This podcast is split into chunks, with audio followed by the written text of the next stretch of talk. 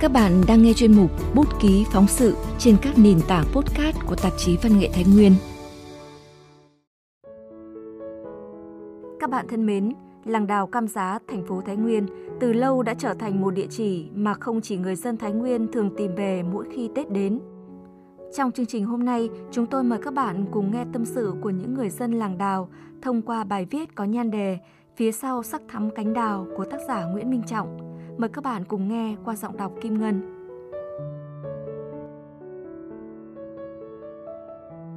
Từ những gốc ban đầu có nguồn gốc từ làng đào Nhật Tân của một vài hộ, nay một làng nghề nổi tiếng, làng trồng hoa đào cam giá đã được khẳng định thương hiệu tên tuổi, không những ở Thái Nguyên mà còn vang tới nhiều nơi trên cả nước.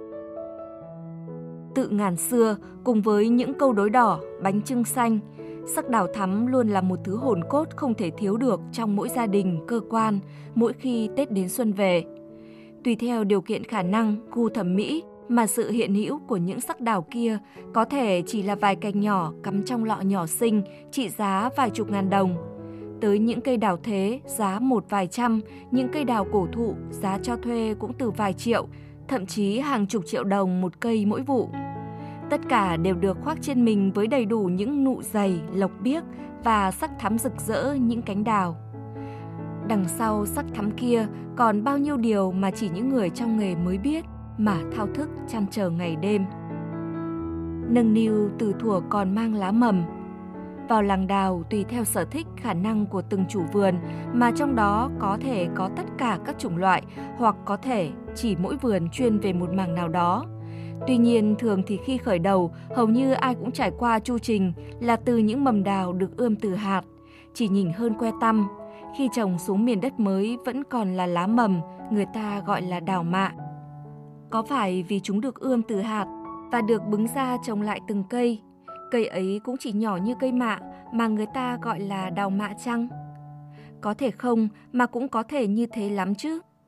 Chỉ biết rằng người làng đào hiện chưa ươm được mà chúng được mua từ các bạn hàng ở các vùng phía Bắc chuyển về.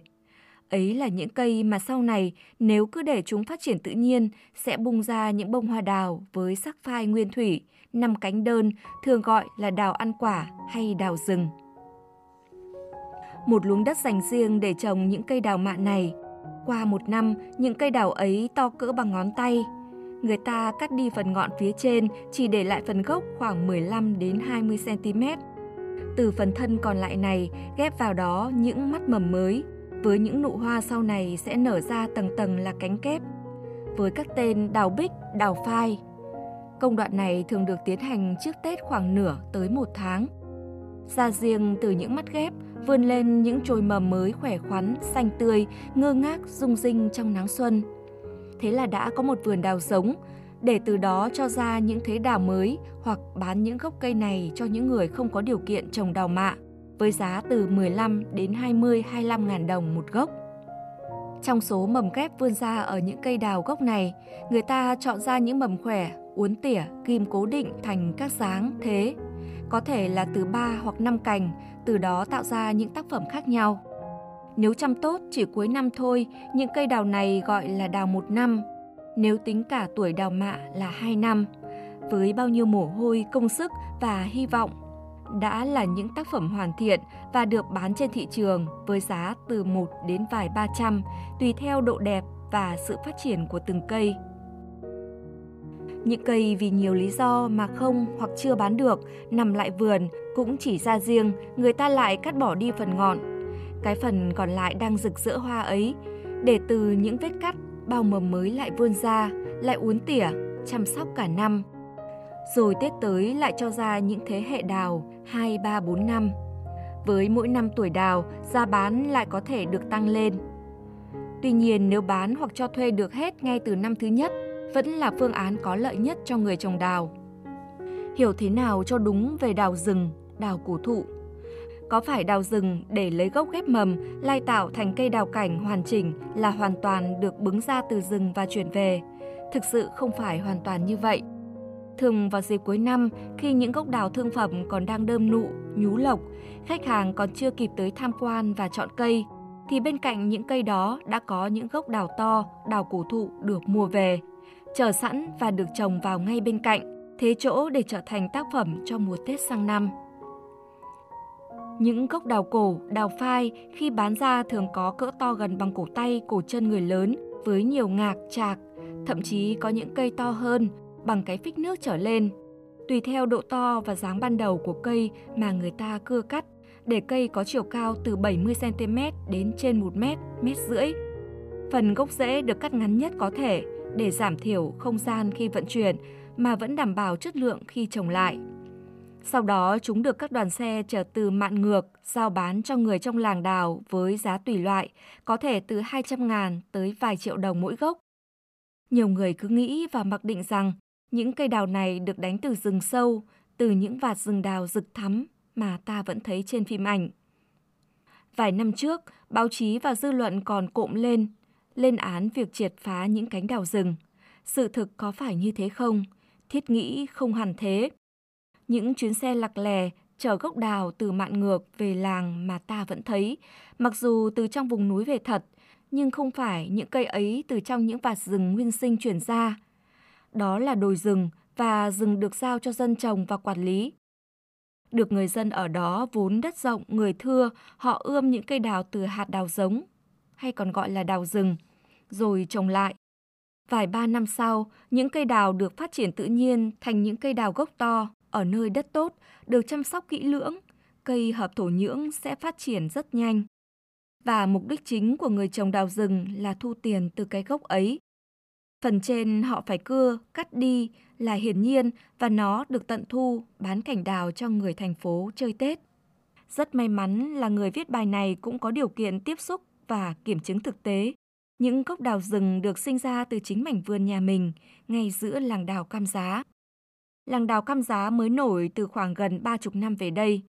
Thời điểm tôi về hưu, làng đào đã định hình được hơn chục năm, đang vặn mình trong quá trình chuyển đổi mô hình sản xuất nông nghiệp. Những thửa ruộng trồng lúa một vụ hay những cánh đồng hiệu suất không cao nếu trồng ngô, khoai lúa, người ta sẽ san lấp chuyển đổi sang trồng đào.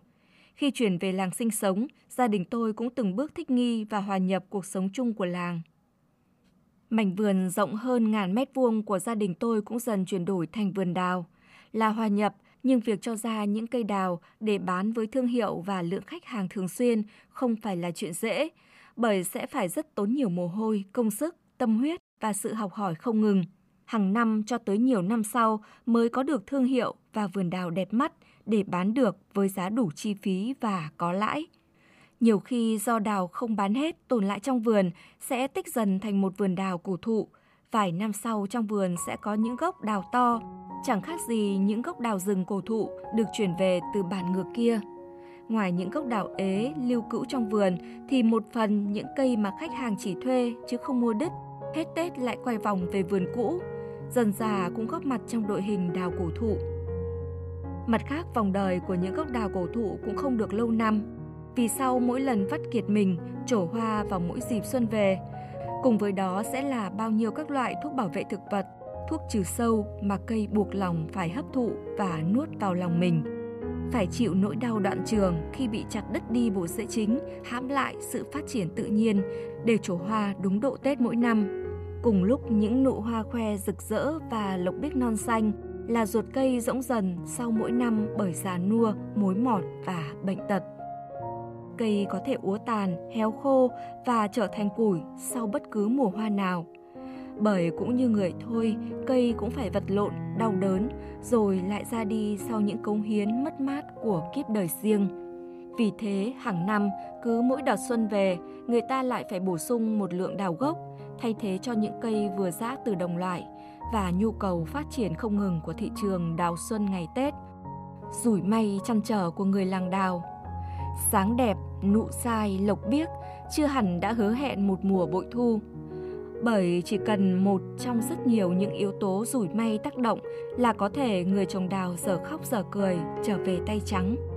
Mặc dù giữa thời đại công nghệ 4.0 đã cập nhật thông tin thời tiết dài, ngắn hạn, mua bán, trao đổi mẫu mã hàng với khách lạ, quen qua mạng thông tin, nhưng vẫn có những năm người trồng đào trở tay không kịp bởi những diễn biến khó lường, đỏng đảnh, lật lọng đến chóng mặt của ả thời tiết đang quay cuồng biến đổi ngày nay.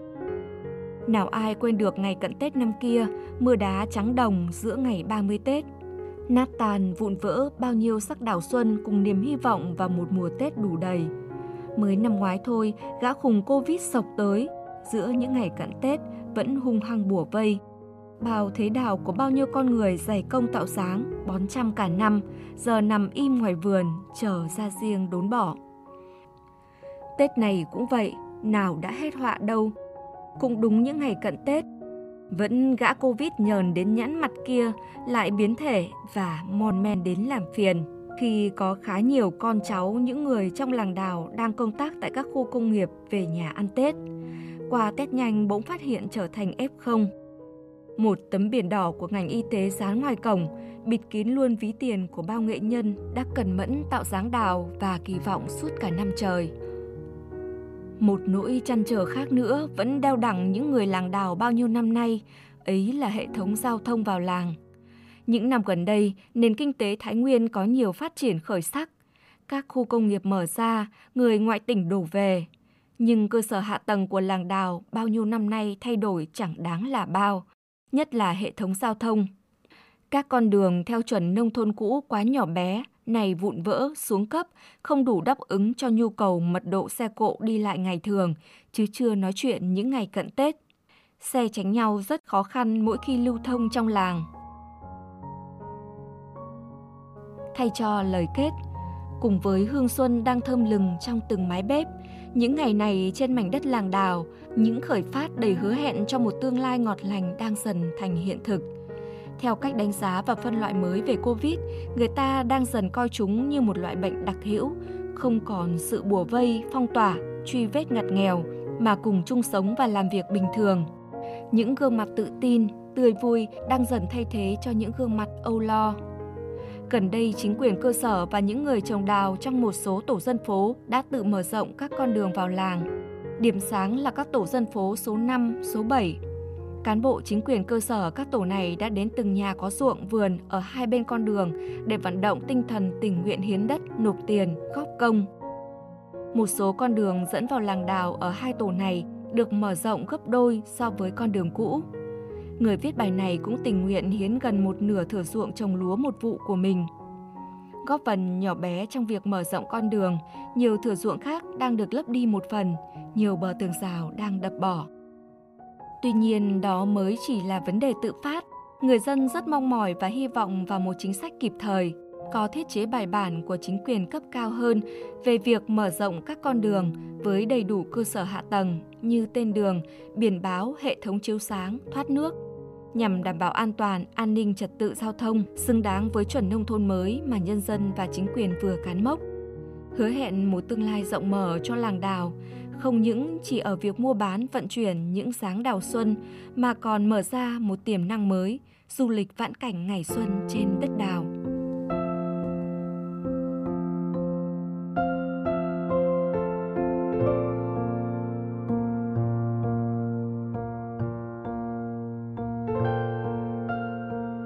Các bạn vừa nghe bài viết Phía sau sắc thắm cánh đào của tác giả Nguyễn Minh Trọng Bài viết đã cho chúng ta hiểu hơn về sự cố gắng, tâm huyết và những nỗ lực không ngừng của những người làng đào cam giá để tạo ra những tác phẩm nghệ thuật đầy ý nghĩa trong những dịp xuân về. Cùng với đó là những thách thức mà những người làng đào phải đối mặt, không chỉ trong quá trình chăm sóc cây mà còn trong việc tiếp cận thị trường, nhất là trong những giai đoạn thời tiết có những biến động khó lường hay đại dịch xảy ra. Cảm ơn các bạn đã đồng hành cùng chương trình. Chúng tôi rất mong được các bạn cổ vũ, động viên bằng cách nhấn vào nút đăng ký kênh ngay bây giờ. Xin thân ái chào tạm biệt và hẹn gặp lại.